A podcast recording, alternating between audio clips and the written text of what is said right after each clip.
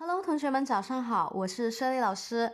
我们团队老师专注研究开发原创单词记忆，我们是字母密码记忆中国版权、英国版权的合法持有者，欢迎大家学习。好，今天我们来记一个单词啊，这个单词是 summary 啊，summary，s u m，这个 m 呢是两个门的那个 m 啊。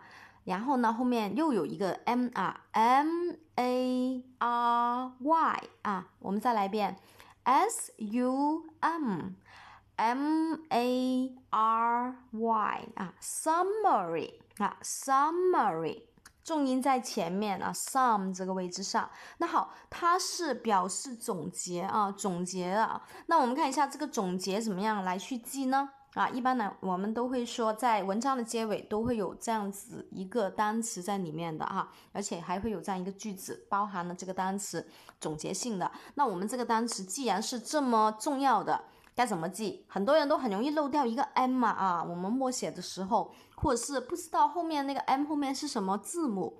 好，我们用我们的组合记忆很简单啊，你看前面 s u m 呢，sum 它是表示总数吗？对不对？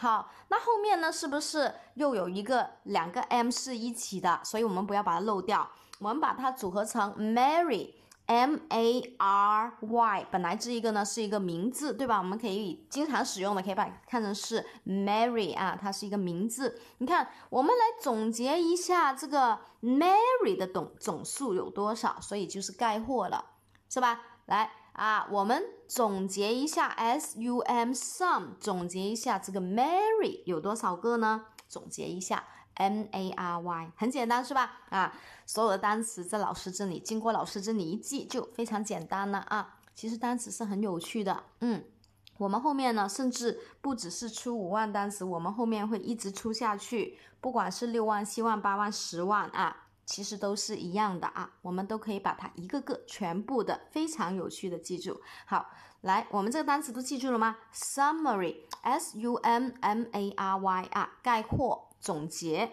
嗯，好，那我们下节课继续，拜拜。